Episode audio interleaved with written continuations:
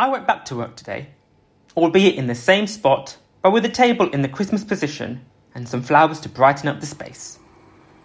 And as always, when we fear in the future, none of it actually comes true.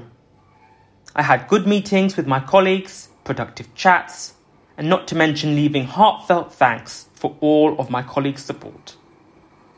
Last week made me realise that I could set the boundaries and regain control be more productive and fulfilled.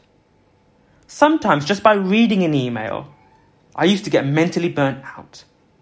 My purge of apps has definitely helped me with that social media, email, and chat.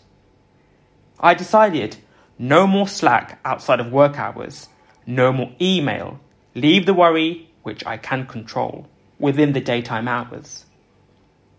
But I'm learning now, after many years, that I can master control over work. I am free to free up my time every hour, minute, second, as I please, for the betterment of all.